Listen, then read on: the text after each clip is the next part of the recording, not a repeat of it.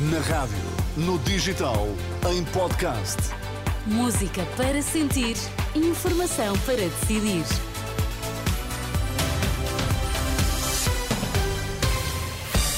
Então, e o que é que é importante sabermos esta hora? O Serviço Nacional de Saúde, com uma nova organização este ano para tentar facilitar os acessos e a circulação de utentes. Ainda no setor da saúde, o Sindicato Democrático dos Enfermeiros Portugueses terminou uma greve às horas extraordinárias com críticas ao planeamento das urgências.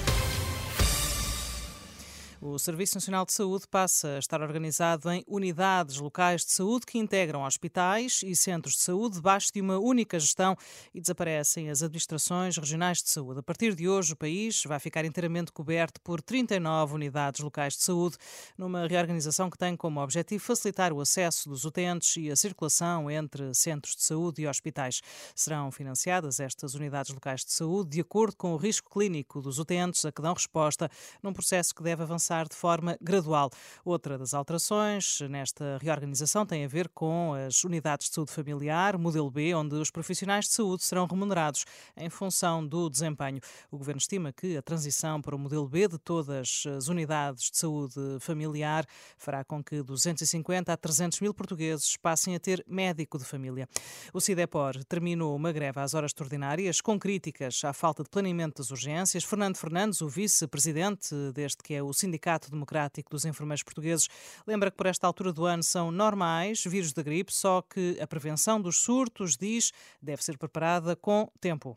Não adianta, no dia anterior a um, isto começar, ou começar um surto de gripe ou um surto de, de Covid, tomar medidas. As medidas têm que ser tomadas três ou quatro meses antes para que, quando seja a, a, a altura da crise, os serviços estejam preparados estejam a funcionar. Declarações eh, de Fernando Fernandes, o vice-presidente do Sindicato Democrático dos Enfermeiros Portugueses, que apela a que antes das eleições de março o governo se reúna com os enfermeiros, à semelhança do que fez com os médicos.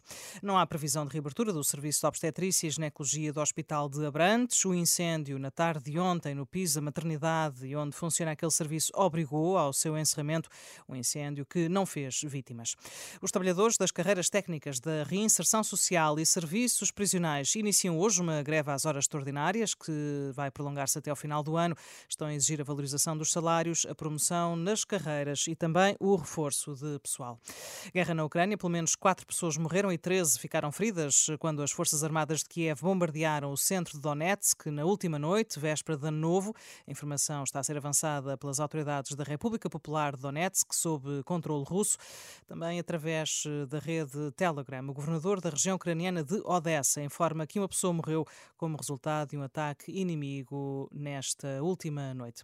A guerra no Médio Oriente entra no novo ano e sem fim à vista. Nas últimas horas, ataques aéreos israelitas fizeram dezenas de vítimas mortais em Gaza, é o que avançam as agências internacionais. As autoridades de saúde na faixa de Gaza, sob controle do Hamas, adianta que pelo menos 48 pessoas morreram nesta última noite devido aos fortes bombardeamentos israelitas.